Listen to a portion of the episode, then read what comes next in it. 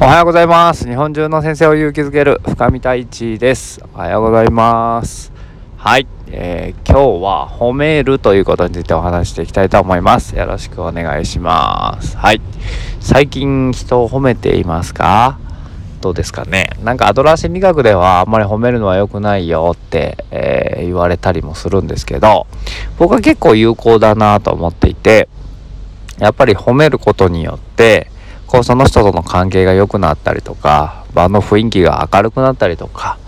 あとはまあ自分もこう気持ちよくなったりもしますよね。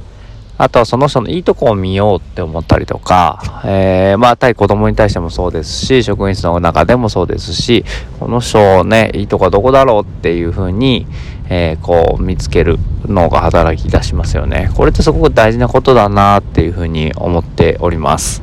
で意識的にね、こう褒めようとか、まあ褒めるって言うとちょっとなんか上からの感じがしちゃうんですけど、まあ認めるとか、いいねって言うとか、ありがとうございますって言うとか、えー、そういうこともまあ大きな意味では含まれてくるのかなと思っていて、じゃあ実際どこ褒めんのよっていう、何褒めたらいいんだろうなっていう話を今度はしていきたいんですけど、どこ褒めますか？なんかこう、いろいろね、人によって褒め方のパターンみたいなのがあると思うんですけど、自分はよく、まあ、例えば子供たちの一番わかりやすいのは髪型とか、えー、靴とかね、新しくなった時に、お、かっこいいね、その靴とか、その靴かわいいね、みたいな風に、まあ、えー、外見とか見た目を褒めるっていうのが一番まあ手っ取り早いというか、わかりやすいですよね。っていうことだったりとか、あと変化や成長とかね、なんか、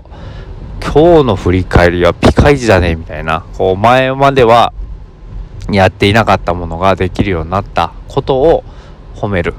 みたいなことだったりとかね。素晴らしいね。って言ってあの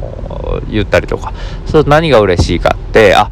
この先生自分のこと見てくれてんなとか知ってくれてんなっていうことがわかる。これ変化や成長を褒めるとかですね。あとは好きなものを褒めるとかですね。なんかこ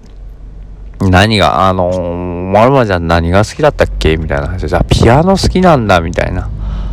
でピアノ聴かせてもらってうわめちゃくちゃ上手じゃんとかすごいねとかあとマイクラとか好きな子もいますよね。で僕のクラスにマイクラのことを永遠に気に書いてくる子がいるんだけどやっぱ好きだからすごい書けるんですよね。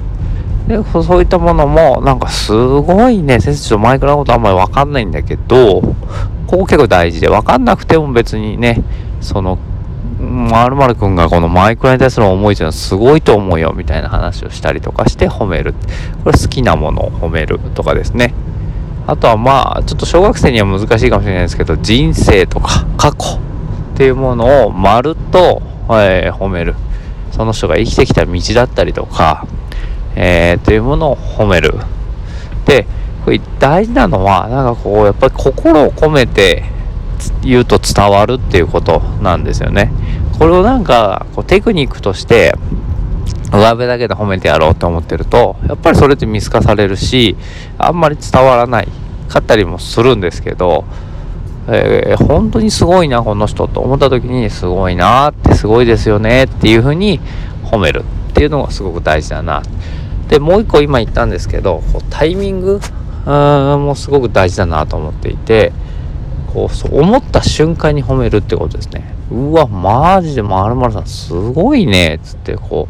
う思った時に褒める。そうするとこう情報の鮮度がやっぱり情報ってえー、思った時に言うのが一番伝わるんですよね。なぜならそれは一番こう鮮度が高いから、えー、魚と一緒で 1日経って2日経ってっていうとどんどんどんどん鮮度が落ちていくんですよ。なので思った瞬間に思いを込めて褒めるっていうことが大事じゃないかなというふうに思います。そして最後、こう、無意識的に今まで多分褒めるってことをやっていた。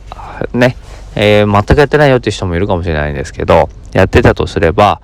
こう、今までね、培ってきたものを無意識の中でやっていたと思うんですけど、これを一回ちょっと意識のもとに出してみてください。自分はどんな褒め言葉のパターンが多いかなとか、どんなタイミングで誰に褒めてるかなってことを意識的に意識下に置いてみると。そうするとまた自分の中の褒めパターンとか褒め方とか、えー、褒める内容とかっていうのがこう意識のもとに出されるのでそれをまた整理してあ自分ちょっとこういう褒め方が足りてなかったなとかここが弱いなここが強いなっていうことをちょっと考えていってそれをまた無意識で使えるようにしていくと。で意識うんと無意識だったものを意識のもとに置いてそれをさらに無意識にまた落とし込むみたいなことができるとすごくいいんじゃないのかなっていうふうに思っております。はい。これ褒める。